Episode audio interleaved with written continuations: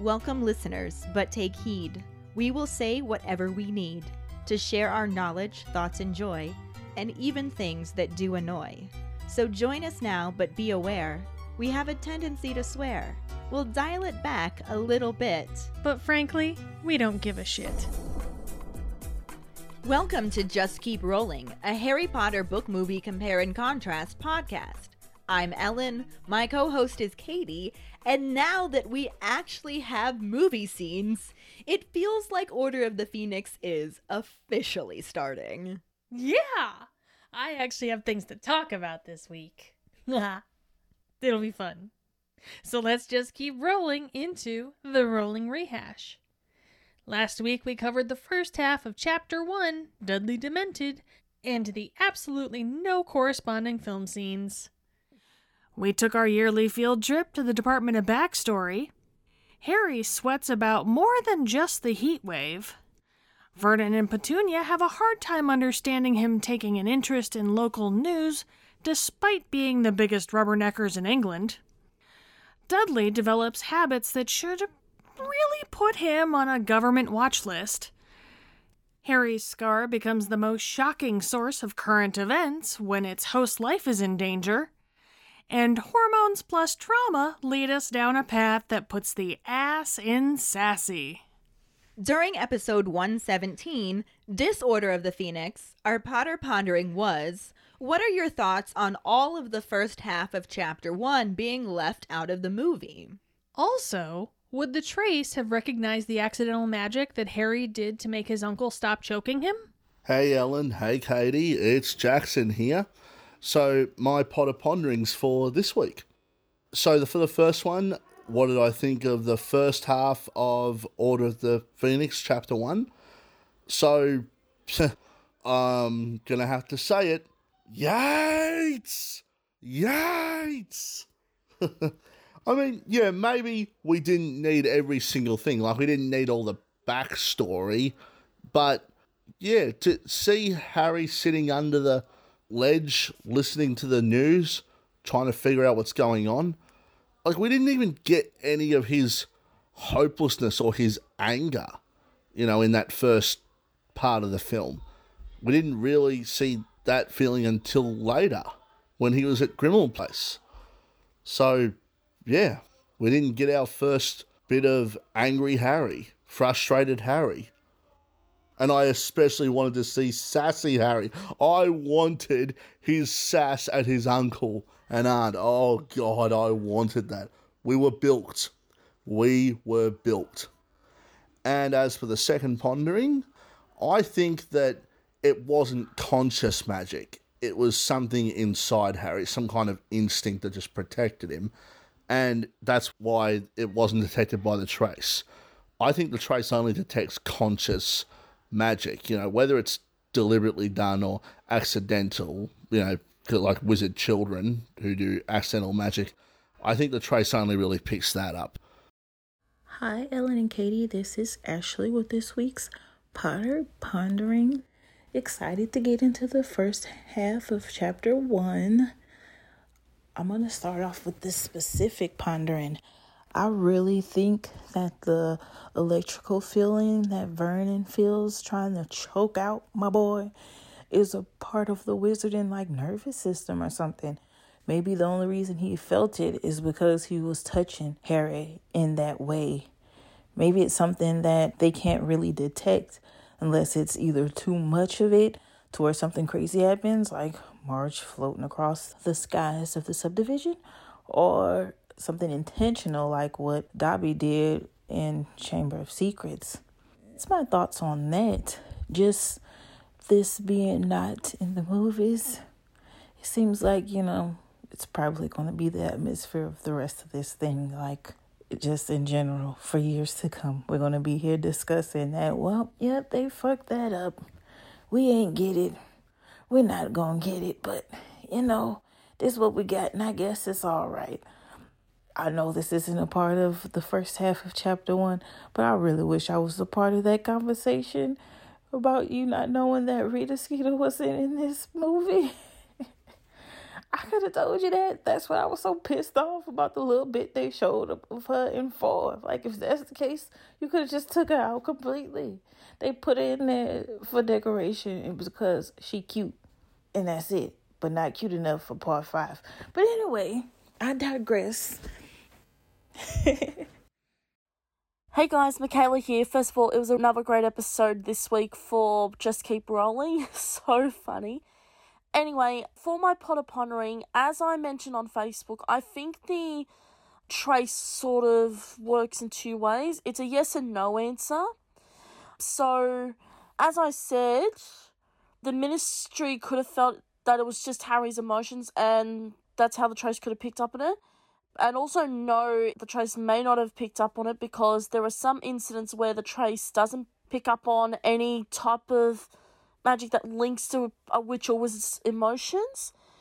And the Ministry also will only react really or, you know, sort of fix it when the witch or wizard's emotions actually lead to accidental type magic, such as, you know, blowing up your aunt. Yep, so that's my Potter pondering. Thanks, guys. Hi, I'm Katie. It's me, yes, I'm finally making one of these. So I wanted to answer today Potter pondering about Harry when he's hiding under the windowsill. So what I would think is that he does use unintentional magic because it seems like whenever he's mad, he just uses it because, well, first of all, in Prisoner of Azkaban, he makes ant mars blow up.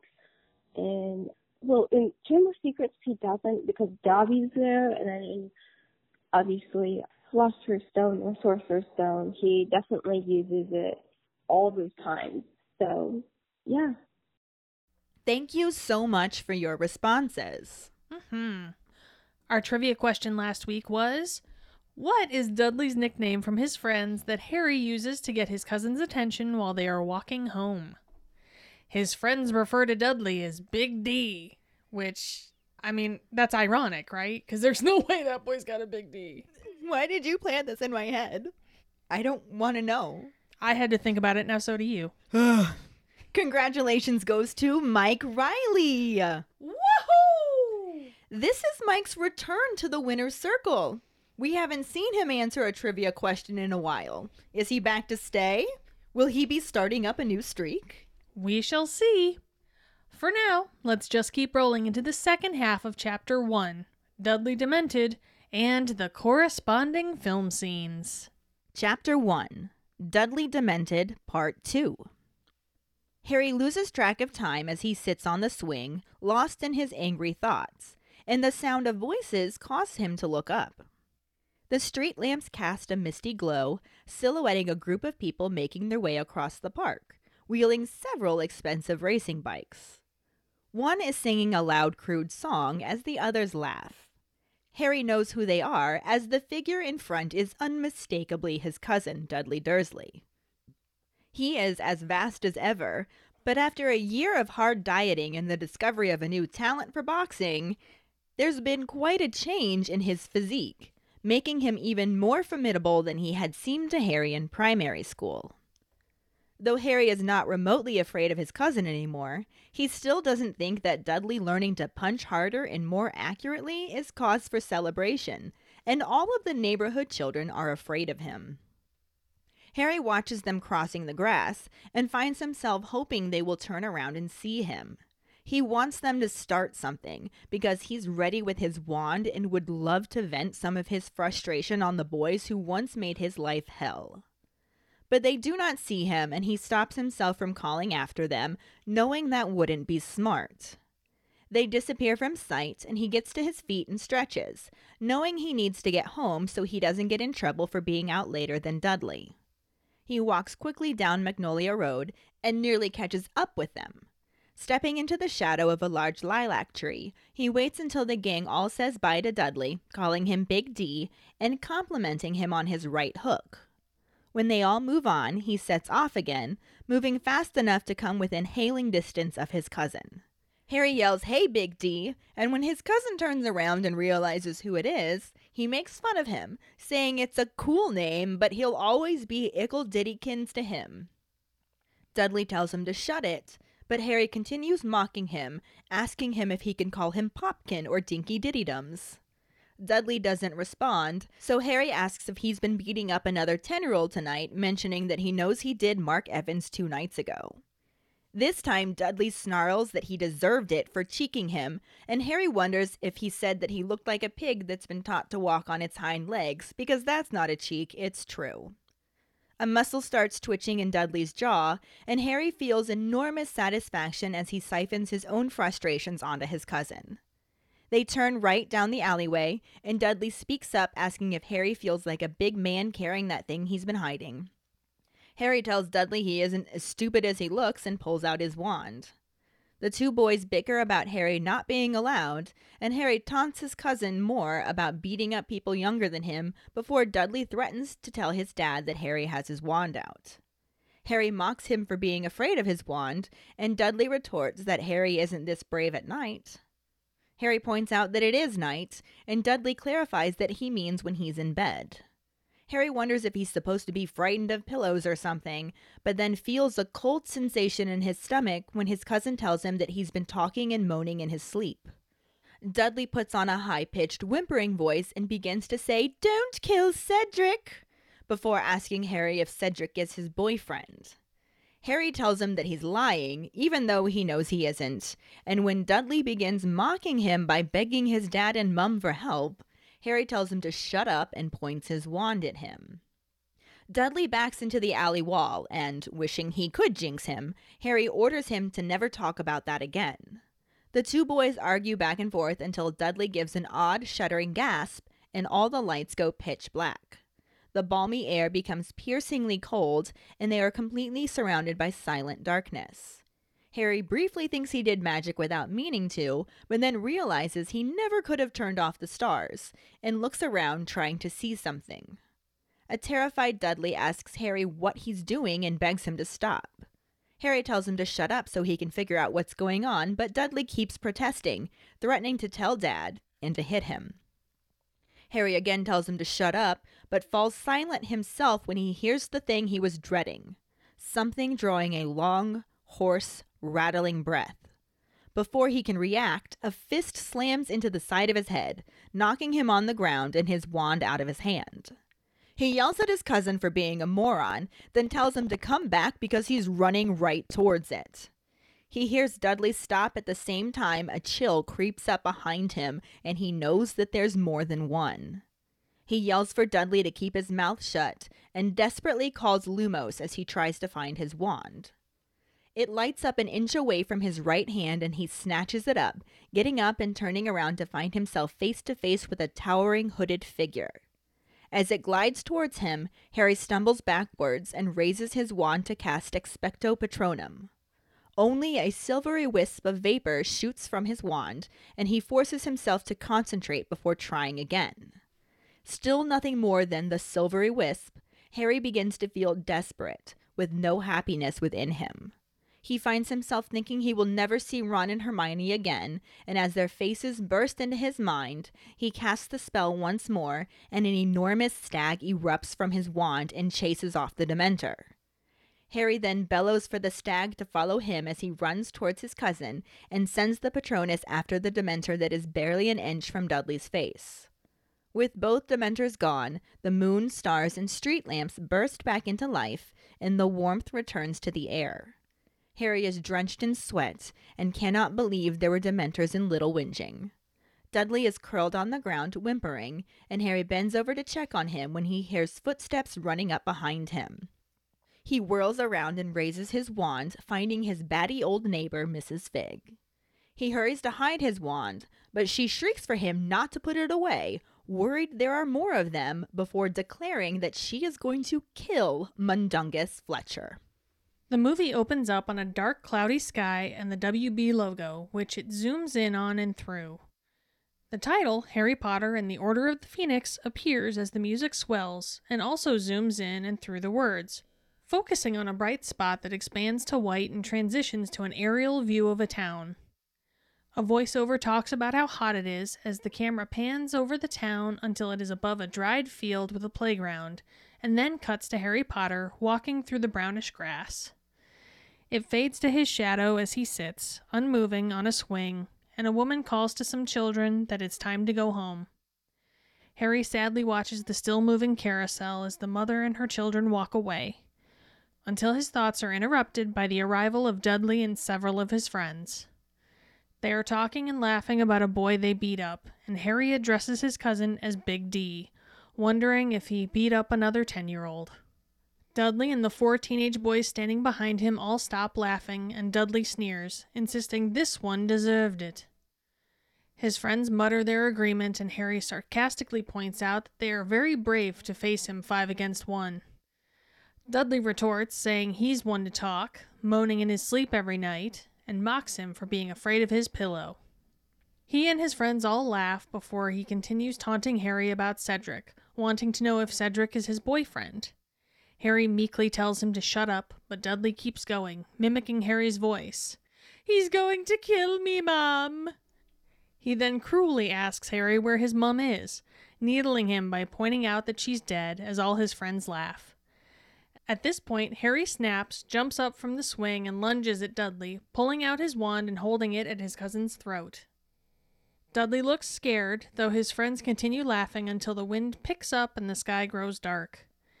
As a storm appears to roll in, Dudley's friends all look around, wondering what's going on, and Dudley just looks at Harry, wondering what he's doing. Harry insists he isn't doing anything as the other teenage boys run away. The 2 cousins stare up at the sky before they also take off, running down a dirt road and into a partially lit, graffitied tunnel. They hesitate as the lights begin to flicker and the air begins to chill, showing their breath. Harry looks around in concern and finds himself face to face with a Dementor that grabs him by the neck with his scaly arm and lifts him up into the wall. He manages to choke out directions for Dudley to run, but the puddle on the ground has frozen to ice, causing Dudley to slip and fall as he attempts to escape. He slides towards the other end of the tunnel, and a second Dementor swoops in and hovers over him. Both Dementors begin to suck the happiness away from the 2 boys, until Harry manages to pull his wand out of his pocket. He jabs the Dementor in the face and falls back to the ground, dropping his wand in the process. As the Dementor flies back towards him, he shuffles backwards as quickly as he can, grabs his wand, and yells, "Expecto Patronum!" A brilliant blue-white light forces the Dementor away from Harry, who then uses his wand to direct the light towards the Dementor that is attacking Dudley. As soon as both Dementors are gone, Harry rushes to his cousin's side to check on him, and an older woman appears at the opening at the opposite end of the tunnel. Harry calls her Mrs. Fig and tries to hide his wand as she approaches, but is surprised when she tells him not to put his wand away, since they might come back. So, unlike last week, This half of the chapter actually has corresponding film scenes. They do. And they actually correspond pretty well, though we do have the usual kind of minor changes that we see from print to silver screen. In case you missed the end of the last movie, this one starts off with a super dark and gloomy title card, so there's no reason to be surprised when shit starts getting real. Yeah, and this one is even darker than the last one, because I grabbed screenshots to make our stuff for Instagram and whatnot. Yeah. And I was just like, God, you can barely see that. And I had to brighten it a little bit so that you could actually read it, because what's the point of putting a really dark picture? Right. I'm like, oh, wow, there's just a big black blob on there? Yeah. No, it says Harry Potter and the Order of the Phoenix. I swear it does. Look. Anyway, we see a bright spot through all the doom and gloom. However, it turns out to just be the hottest sun in the history of ever, or at least England. From what I understand, England doesn't get that hot normally, so... It does not, what with it being so far north. Yeah. As the camera pans down over the lovely little town of Little Whinging, we hear a news anchor and a voiceover talk about how goddamn hot it is. And just to show that heat, we see a shit ton of dead grass and what appears to be, at first glance, a crop circle, but it turns out to actually just be the saddest playground in possibly the whole world. So, of course, that's where Harry's gonna go hang out. Of course. I mean... It really is a sad playground, though. You had him at saddest looking place in the whole wide world. Yeah. It is the opposite of Disneyland. I think that sums it up pretty well. But like we said last week, there was a lot of yellowed grass. There's yellowed grass. And then we hear the news announcer say it's in the mid-90s. There is the movie establishing at least one thing from the whole fucking first half of the chapter. Yeah. Yeah, we don't see Harry at first. We just see his sad, lonely shadow all by itself as he sits on a swing, again, all by himself. Right. Much like his shadow. For some reason wearing fucking jeans, despite the fact that it's the 90s and cargo shorts are totally in right now. Yeah. And it's apparently mid-30s Celsius. Like, boy, what are you doing? Why are you wearing jeans? I am positive the satchels of assholes never got Harry any cargo shorts. Yeah, that's probably true. And Dudley is like really hard on pants, probably. Mm. As somebody who just recently did a squat in jeans and split the butt open, like I can't imagine that Dudley didn't do that to some pants now and then. I've gone through my fair share of pant butts before. Yep. Yeah, so Harry probably only ever got the hand-me-downs that Dudley never wore and just grew out of, like the jeans that Dudley refused to wear in super hot weather. I mean, but hell, cut-off shorts are cool right now. Like, just cut your jeans up, man. But whatever. You want to be uncomfortable wearing jeans? You do you. I don't care. Let's be honest. Harry is not a Ravenclaw. He's probably sitting there like, man, I wish I could cut these jeans, but I'm not allowed to use magic outside of school, so I can't do the severing charm on them. Damn it, how do these muggles live? Curse you! Meanwhile, a mother hanging out in the park with her kid tells him it's time to go. The kid doesn't want to. However, it's hot as balls out, so mom's like, no, we gotta go. The kid, by the way, is wearing fucking flood pants or culottes or fucking whatever. I don't even know what fuck kind of pants these are, but this boy needs some shorts too. Y'all are doing the 90s dirty. Yeah, I don't know what those were. That was bad. It was bad. It said 95, not fucking 76. Come on. What the hell are you all doing in there? At least that's what I think, until we see Dudley, of course. This fuck is 90s personified, and it is hideously glorious. Oh, I started having flashbacks. Oh my god. He and his gang are all decked out in some of the most ridiculous looking clothing I've ever seen. Like, one kid looks like one of those mall cups with the blue and purple stripe on it. Like, Dudley himself is rocking a silver basketball jersey. I mean, come on. It's fucking glorious, right? It really is. It's terrible. Like, yes, he looks like an idiot, but A, he's supposed to, and B, it's 1995, and this was the style for douchebags then. And they don't get much douchebaggier than Dudley, so. They really don't. Mm-hmm. And this is basically dead on where we cut the book chapter from last week, since we left Harry sitting on a swing in an empty park. Mm-hmm. The main difference is just that the park was closed, so there was no kid, other kids, and the mother there. Yeah. Just Harry lost in his thoughts on a swing. That's what I do on a swing. I usually swing. I'm afraid of heights. So I just sit. He hears something, and it causes him to look up.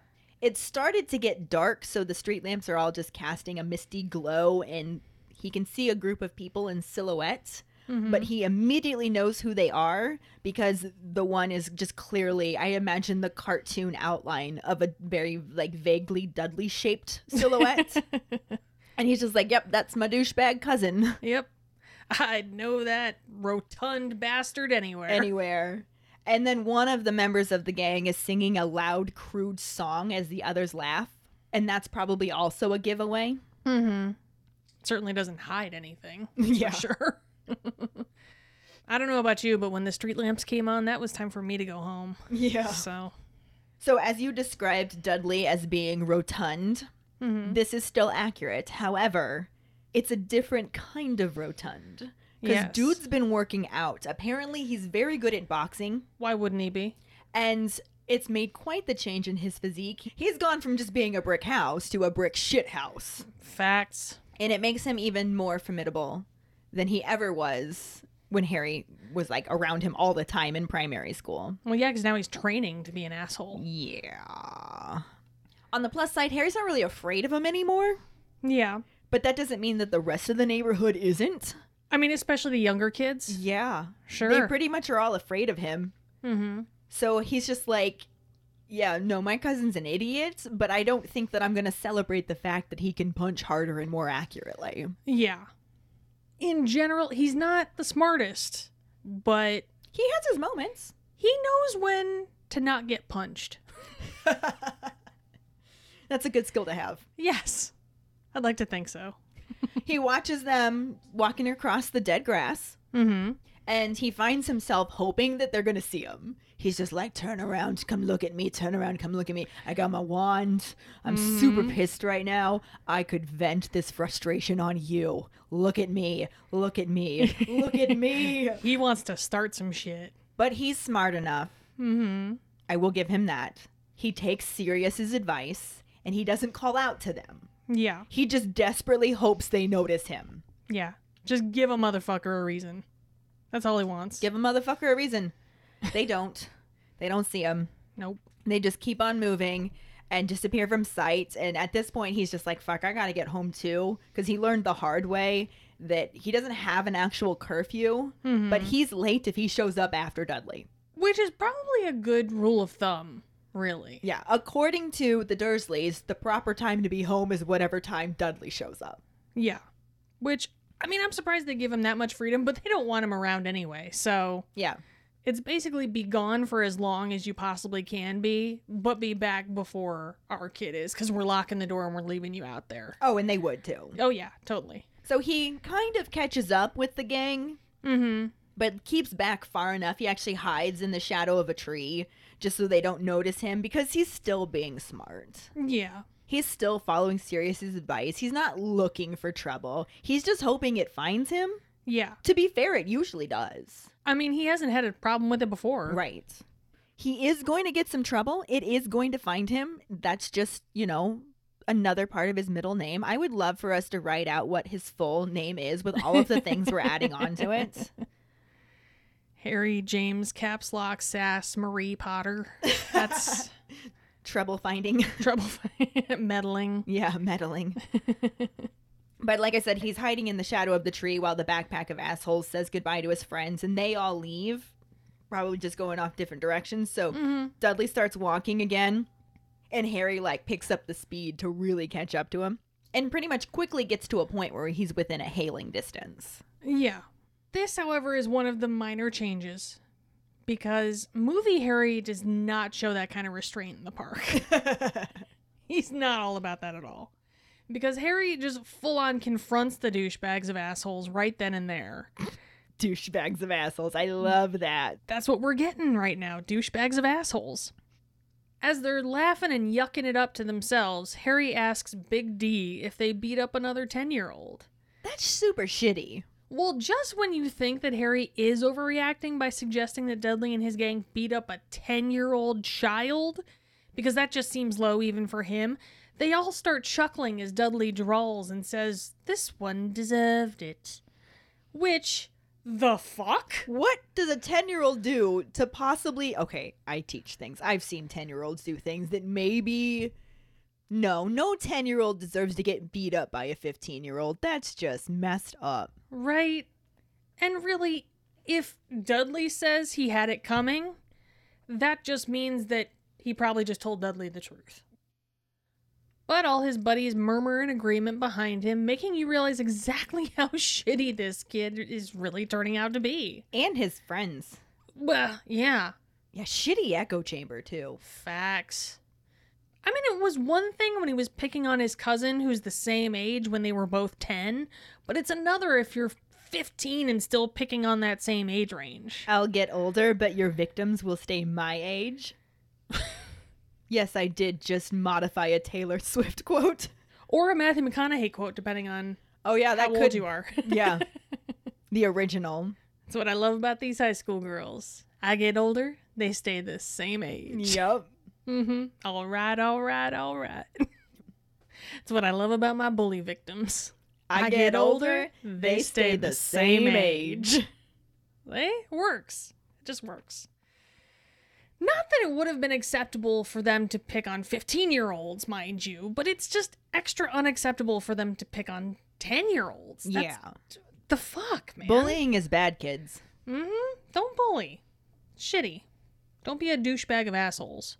Words to live by. Mm-hmm. I like to think so.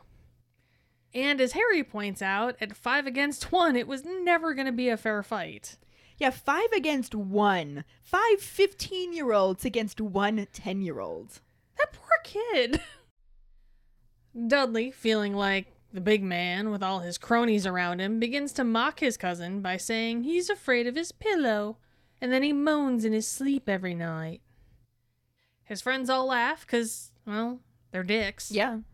And this eggs Dudley on as he decides to put Cedric's name in his mouth, asking if that's his boyfriend. Who's Cedric, your boyfriend? He's got the jowls going. Yeah. The Dursley jowls. Who's Cedric, your boyfriend? It's really sassy. Mm-hmm. But also just so middle school. Unappealing, though. So just, ugh. Just, ugh. That's all I gotta say.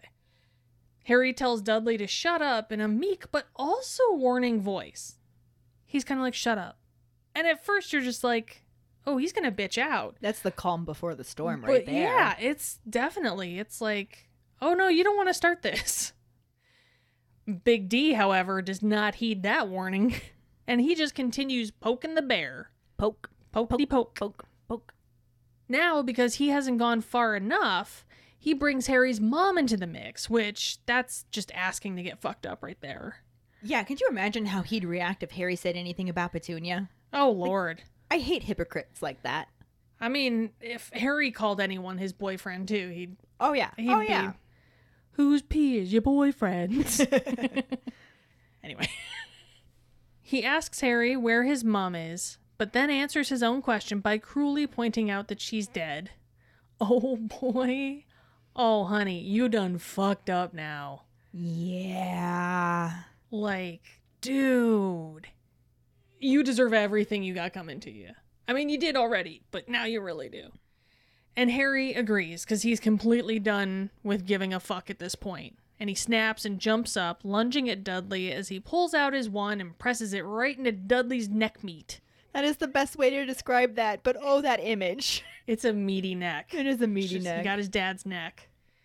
At this point, Dudley regrets not wearing his brown pants, but his friends theoretically may or may not have seen the wand, and they continue laughing. Honestly, even if they did, they wouldn't really have any idea what it was. True, yeah. Like, what are you going to do with a stick? Yeah, it probably did look hilarious to them that Harry was threatening Dudley with a stick.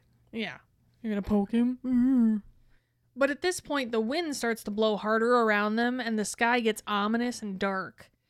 Dudley asks Harry what he's doing, and Harry denies doing anything, as the douchebags of assholes all look around trying to figure out what's going on. But I mean, to be fair, that's a pretty safe bet that Harry's doing something when ominous shit starts happening. Yeah, ominous shit's happening. He's got his wand out, mm-hmm. and it just went from hot and light to dark and windy and colder. Yeah. Something's happening. Something's up. Unless, of course, you're reading the book, in which case that's not how it happened. Well, though it is managing to be strangely similar and completely different at the same time.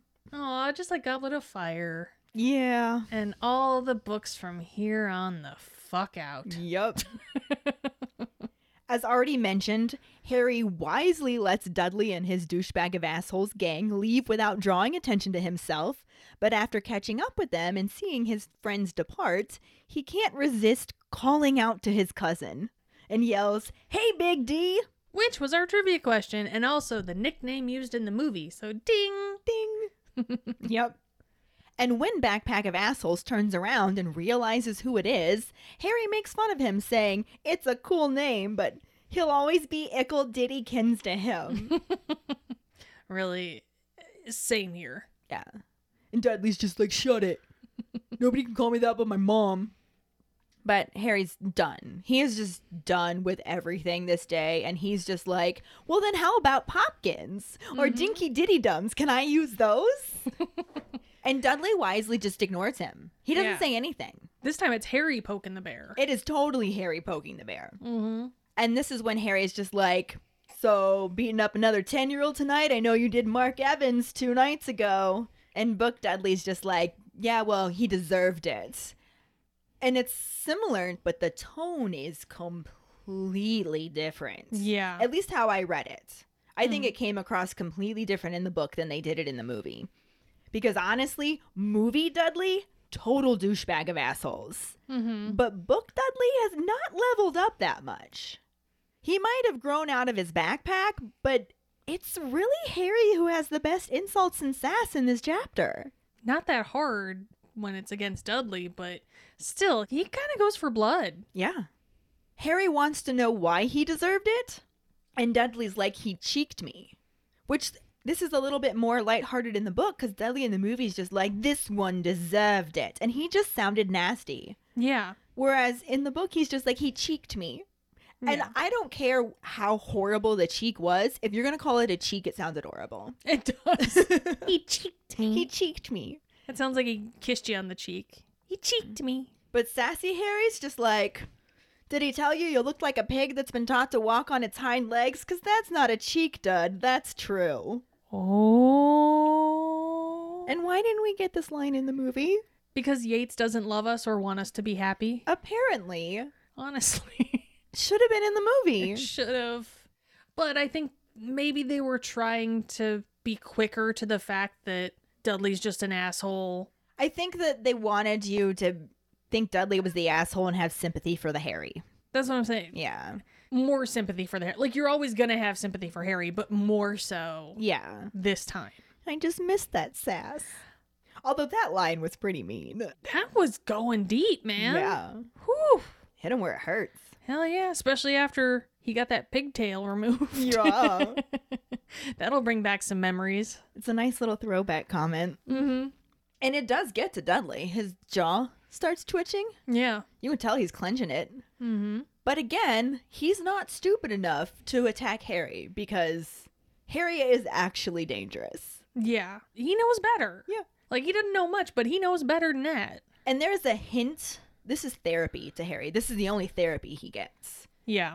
There's a hint of satisfaction coming from, my life sucks right now. Take it. Take it from me. And he's just pushing it all onto his cousin. Like, I feel better. And Dudley's jaw muscle is just twitching. With every twitch, Harry just has to feel this wave of satisfaction. Oh, yeah. You know? Oh, yeah. And they turn down the alleyway where Harry originally saw Sirius. Mm-hmm. And Dudley gets a little brave and is just like, feel like a big man carrying that thing you've been hiding. Seriously, though, like, this chapter, kind of dirty. Every single time we were reading the summary, I was like, oh, man, this is the chapter for replacing the word wand with penis. Facts. You don't even need to do it in this chapter. It's just, there's so many. There's just so many moments where I was like. Like when Harry tells Dudley that he's not as stupid as he looks and pulls out his wand. That's dirty. But the two boys start fighting. Dudley tells him, you're not allowed. They'll chuck you out of the school. And Harry's like, how do you know that they haven't changed that rule? And Dudley's like, they haven't, but he's not really sure. Yeah. And they have several go back and forths that I think would have been more fun than what we got. Oh, yeah. But I can see how they were quickly trying to make Dudley the asshole, make Harry the poor Harry. Yeah, establish and move on. Yeah. That's what they wanted. And they did that. I mean, admittedly. Yeah. Oh, no, it worked. It was effective. I just missed some of this. Yeah. And then Harry taunts his cousin more about beating up people younger than him. Like, oh, you got that championship title in boxing. How old was your opponent? 6? Or like, I don't remember how old he actually said, but. Yeah. Was your opponent also 10? And he was just like, he was 16 for your information. Was he, though? Was he? But then, you know, backpack of assholes pulls a Malfoy and says, my father will hear about this, about Harry's wand being out. That's dirty, too. I roll my eyes in your general direction. You're going to be doing that a lot. Uh-huh. But Harry also, it's Harry doing the mocking here. Mm-hmm. He's now making fun of Dudley for being afraid of Harry's wand. Yeah. And Dudley's just like, well, you're not this brave at night. Which just sounds like a really shitty comeback in the book. Because even Harry's just like, it is night. That's what we call it when it goes all dark like this. Yeah. And Dudley clarifies, no, I mean, when you're in bed. You're not this brave when you're in bed. And Harry's like, what, am I supposed to be afraid of pillows or something? He's mocking his cousin for his own pathetic mocking. Mm-hmm.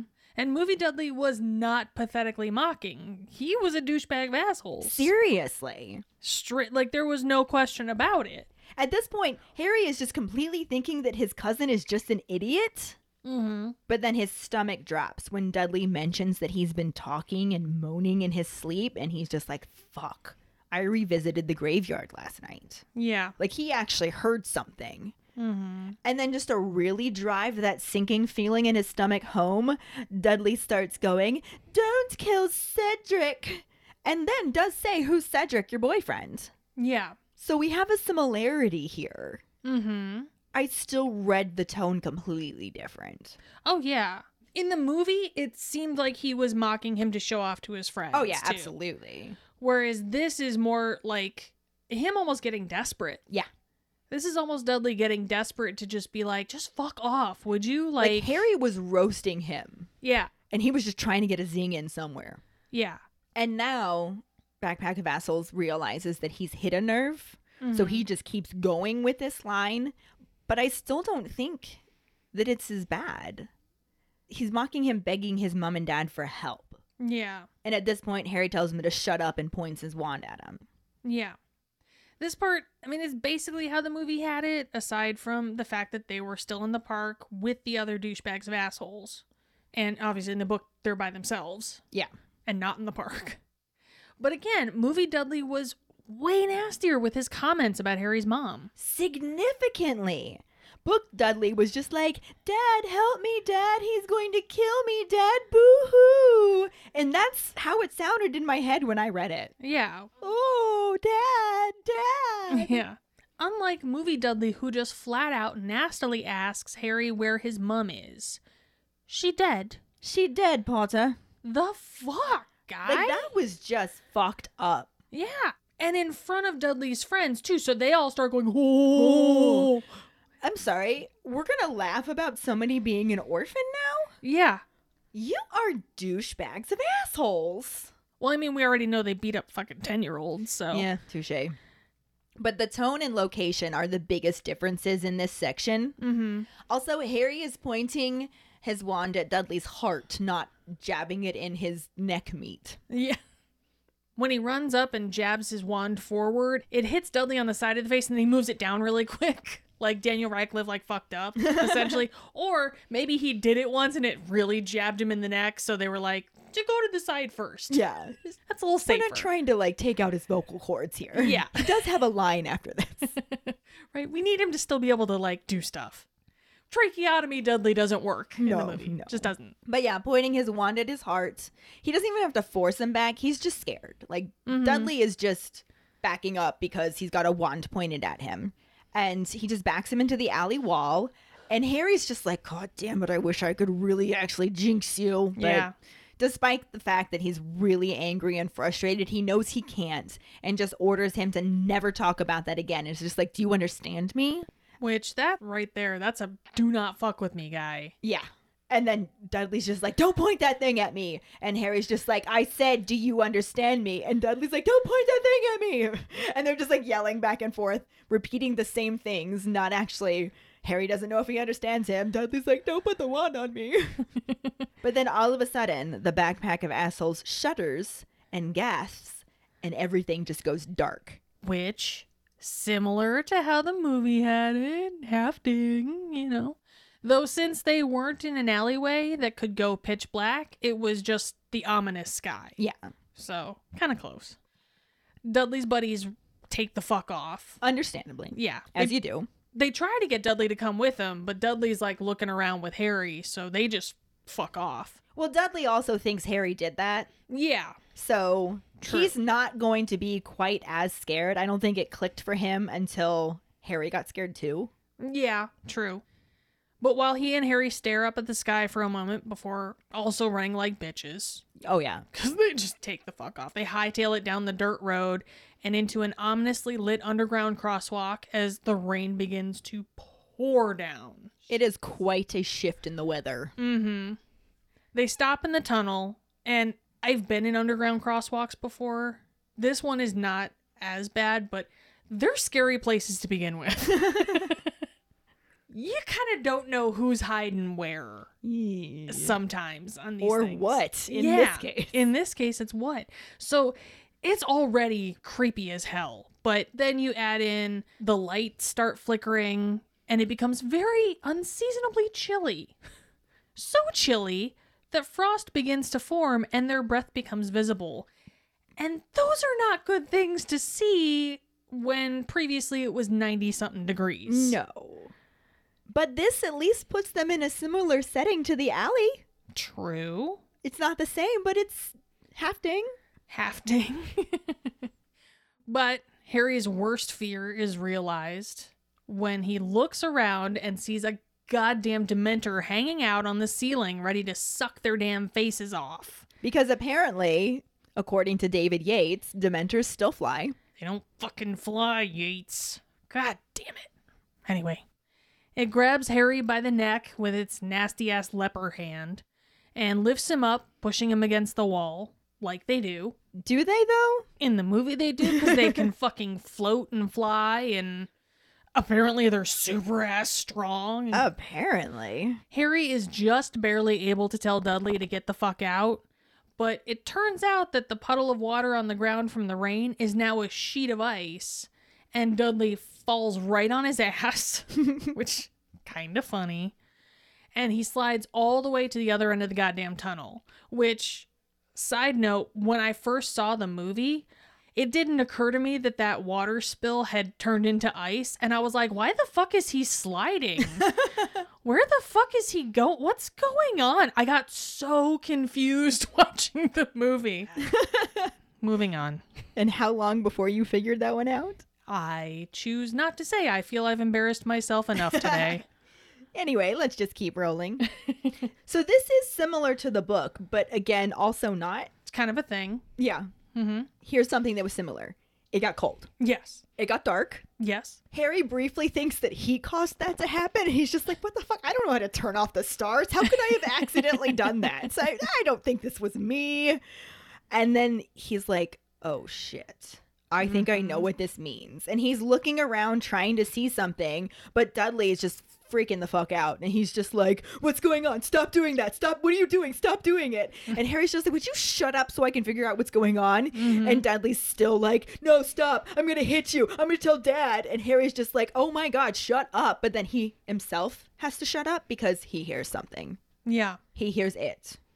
Exactly what he was dreading. The long, hoarse, rattling breath sucking at the air. Mm-hmm. Ooh. And I kind of like, I would have rather had that sound than the jump scare they gave us. Yeah. It's a little more mysterious. It kind of takes you an extra minute. They could have still had that. And then the sound and then jump scare us. Then the jump scare. Because you're just like, oh shit, Dementor. Yeah. I mean, they do have the ice sound, the sound of everything frosting over. Yeah.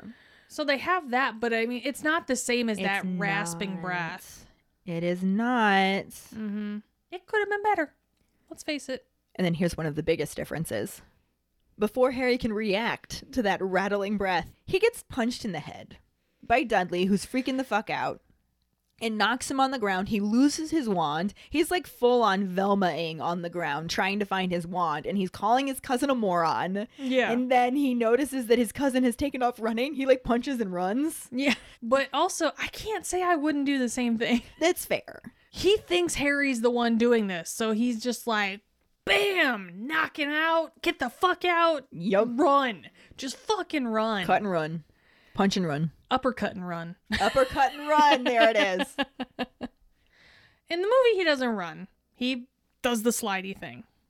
On one hand, it's kind of a good thing that he slides on the ice. However, when he gets to the other end of the tunnel, in swoops another fucking Dementor. And holy shit, is this bad luck for both of them. Just a little bit. Holy balls. But I mean, it's good luck for the Dementors, I guess, who just start feasting away on all that happiness. Yum. Obviously, the one sucking face with Dudley is in a better position since Dudley has way more happiness in his life. But then again, the one on Harry has better happiness to suck on because Harry's happiness actually means something and it's not brought on by beating up children. I mean, who knows? Yeah. Either way, they're having a grand old time at the feast when Harry finally reaches across his own body to get his wand out of his right pocket with his left hand. I mean, I know he's not a genius, but really? Like, he couldn't have grabbed it with his right hand? Handed it to his whatever.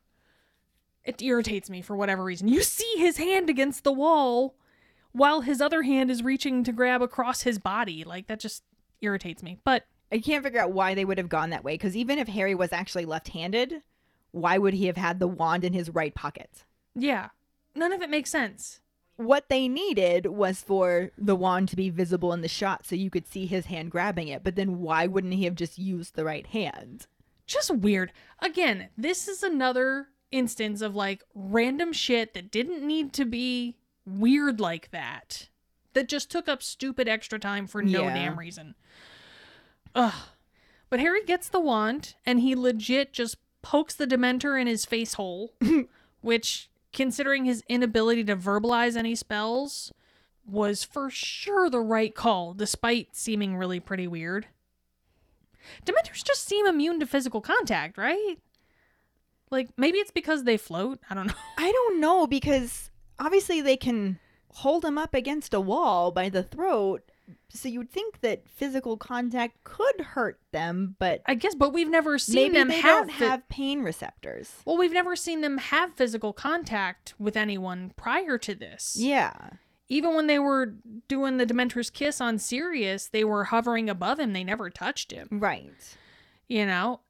I mean, at least in the movie. Maybe it's just because the movie has them fucking flying again.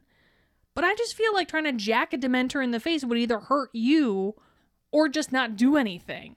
Like a ghost or some shit. Like, maybe it only worked because it was Harry's wand and the magic of it was what really did the trick. I don't know, but whatever he does, it works. So yay. Yay. Because the Dementor lets go of Harry and he drops to the ground, losing his wand on landing. Which kind of lines it up with the book where Harry also dropped his wand, though this was because Dudley punched him and not because of the Dementor. They really should make like wristbands for wands. You know, like they had on Wiimotes, so you don't accidentally yeet the damn thing into your TV when you're playing bowling. I have done that before. Right? I think that's brilliant. Right? So yeah, in the book, we've got Harry on the ground, trying to find his wand because Dudley punched him and made him drop it. Totally Velming. Mm-hmm. Dudley has taken off running and Harry's just like, you're running right at it. Yeah.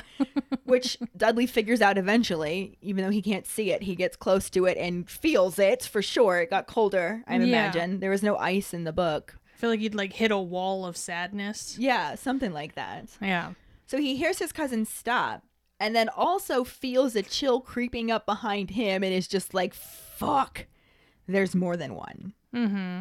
Because he knows there's one down there. Yeah. And now he feels that there's one over here.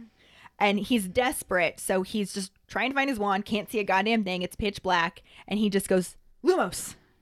And thankfully, his hand was close enough to the wand that it actually lit it up. And he was able to find it and grab it. Yeah. And so he gets up, turns around, finds himself face to face with the Dementor. Which I feel like is kind of similar to what the movie did. It just had that little bit of drama before with Dudley punching him and him losing his wand then. Yeah. It still had the jump scare. It had the jump scare. So he turns around, bam, Dementor. But the Dementor is gliding towards him, not flying. Because Dementors don't fucking fly. It also does not grab him by the throat and press him into the wall. I'm still not convinced that they can actually do that. I don't think they can. That might have just been movie drama. Yeah. So that might have to be our Potter Pondering. I would love to get your opinion on that. Definitely. So it's gliding towards him, and Harry tries to back away, stumbling, because fuck. And he pulls out his wand, and he raises his wand to cast Expecto Patronum, and all he gets is some little silvery wisps of vapor. He's out of practice. He's out of practice. I hear it happens to all guys, Harry. He's like, okay, concentrate. Expecto Patronum. Some more silvery wisps. Wah, wah. And at this point, the Dementor is close enough that Harry's desperation is growing. He can't find that happiness within him to cast the charm. Mm-hmm. And he finds himself thinking that he's never going to see Ron and Hermione again. But this thought firmly plants their faces in his mind. And with them there, he once more says, Expecto Patronum! And an enormous stag erupts from his wand and chases off the Dementor. And friendship saves the day! Friendship! We have another instance of the book being more dramatic than the movie. What? I know, it's crazy! Because it does not take Harry multiple tries to cast Expecto Patronum. As the Dementor flies back at Harry, he scrambles back and retrieves his wand, pointing it and shouting, Expecto Patronum!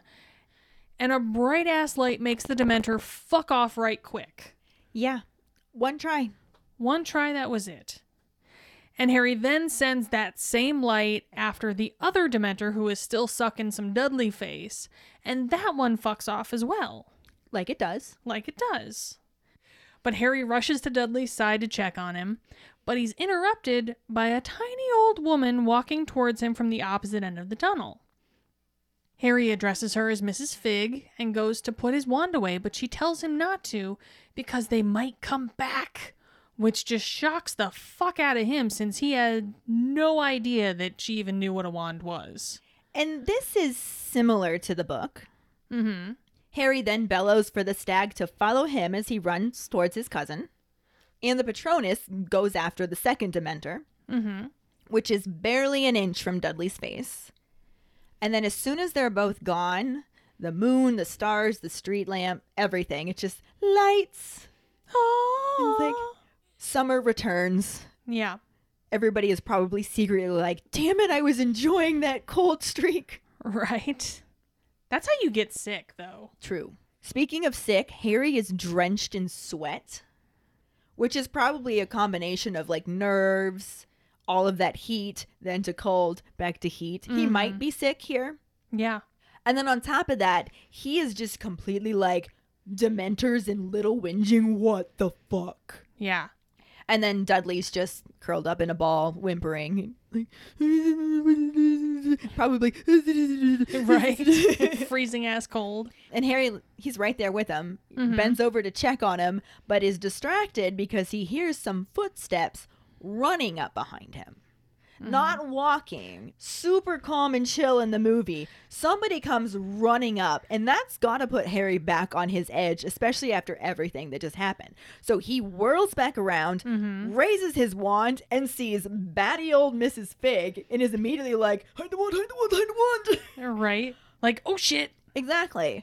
But she, again, not calmly like she does in the movie, is like, don't put it away. What if they come back? There might be more of them. Oh, I'm going to kill Mundungus Fletcher. Who? Exactly. I mean, little old lady just meandering down the walkway in the movie. Don't put it away, Harry. Not how I imagined that at all. No. She does have the cutest little voice, though. Oh, I love her. She's super adorable. Don't put your wand away, Harry. They might come back. Yeah, she gets so much of Mrs. Fig exactly how I expected her. Mm-hmm. I just really wanted her fury at Mundungus Fletcher. Yeah. Like, she has a full freak out that we'll talk about next week. Right, she kind of loses her shit a little bit. And we do have a little bit more from her in the movie next week as well. So we are actually going to talk about her then. Mm-hmm. But we can talk about Harry and Dudley in specific Yes. The douchebags of assholes didn't really do anything, so we're just going to collectively say they were all very douchebaggy. They were. They suited their 90s bad guy. Cookie cutter. Yes. It was just cookie cutter 90s bad guy. Well done, dudes. Like, any one of them could have been the bad guy in Karate Kid. Exactly. But then, of course, we got to see Daniel Radcliffe returning as Harry Potter. Mm-hmm. And he did wonderfully with what he was given. Yeah, my only disappointment here is we didn't get sassy Harry. We got dejected Harry.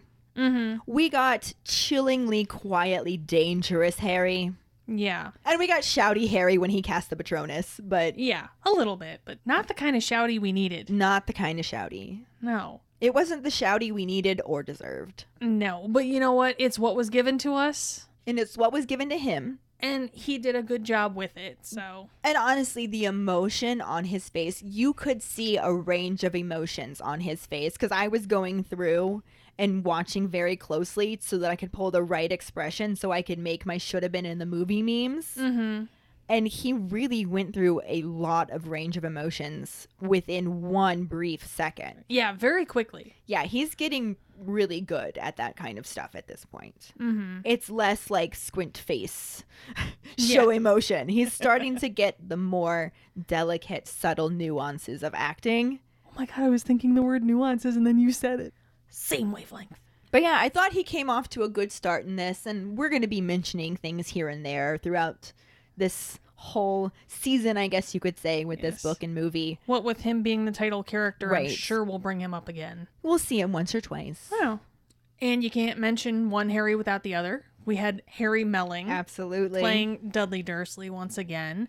And he was so, like, just the way he deadpanned. Who's Cedric, your boyfriend? Yeah, the way that he strung the words together and everything. Mm-hmm. He's really talented. Yeah.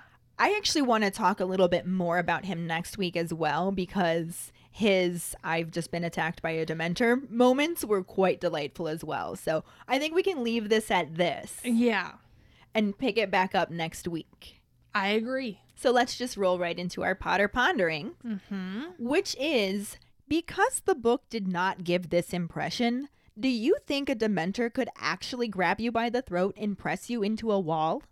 Could a Dementor physically attack you? Find the post on our Facebook page and share your thoughts, or call us at 216-526-6792 and leave your response as a voicemail. Make sure you start off telling us your name and then go into your answer. And don't forget, we are now TikToking these as well for our Thoughtful Thursdays. Mm-hmm. So you can find us on TikTok at Just Keep Rolling, and you can stitch your response there as well. We really look forward to reading, hearing, and seeing them. Bonus points to Jackson Miller for being the first person to stitch with us. Mm-hmm. It was pretty awesome. It was very exciting to see. But this will bring us to our Sorting Hat story, which is from Carly. She writes, "My name is Carly Ferguson, and I'm a Hufflepuff and Thunderbird at Ilvermorny. My Patronus is a ragdoll cat, and my wand is ashwood, dragon heartstring core, and 11 3/4 inches. My Sorting Hat story starts the same as many, but I love it because it made me who I am today. In 1998, or 1999, I am literally unsure at this point, my dad brought home a book for us to read together. He gave my siblings a copy to read, and they had finished their copy within a day. I was in kindergarten at the time, so Dad dedicated to reading a chapter a night with me. I was hooked from the last sentence of the first chapter. After my parents divorced and my dad wasn't there to read with me every night, I dove into Harry Potter. I was 9, so I only read the first 2 over and over. It helped my anxiety, and honestly still does. When Pottermore first released, I stayed up until midnight to get approved to be on. That was when they had those weird chosen-for-you nicknames. I remember being sorted into Hufflepuff and being a little disappointed. However, the more I read, the more I felt connected with it. Today I am a happy Hufflepuff, married to a wonderful Ravenclaw. I still return to Potter every time I need a pick-me-up, I listen to the books to go to bed, I read them when I'm anxious, and I love starting a reread in the beginning of autumn. Thank you for sharing your Sorting Hat story, Carly. And if any of you other keepers out there listening would like us to read your Sorting Hat story on a future episode, you can email it to us at justkeeprolling@gmail.com. Let us know your house, wand, Patronus, how you got into Harry Potter, and anything else you might want to share with us. You can also just message it to us over social media.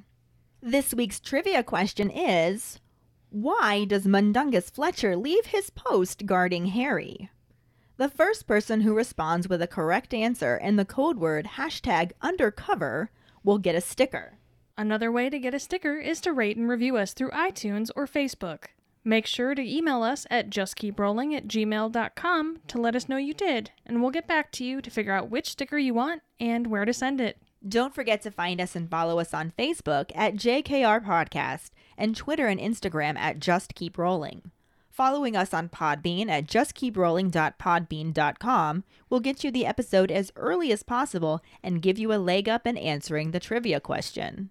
Make sure to check out our website at justkeeprolling.com, and don't forget to subscribe to our YouTube channel.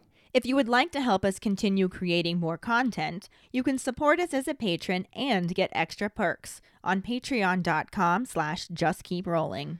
As always, any support you can give is greatly appreciated. And join us next week when we talk about the first half of Chapter 2, A Peck of Owls, and the corresponding film scenes. Thanks for listening. We hope you hear us again. I'm Katie. I'm Ellen. Until the next time, just keep rolling.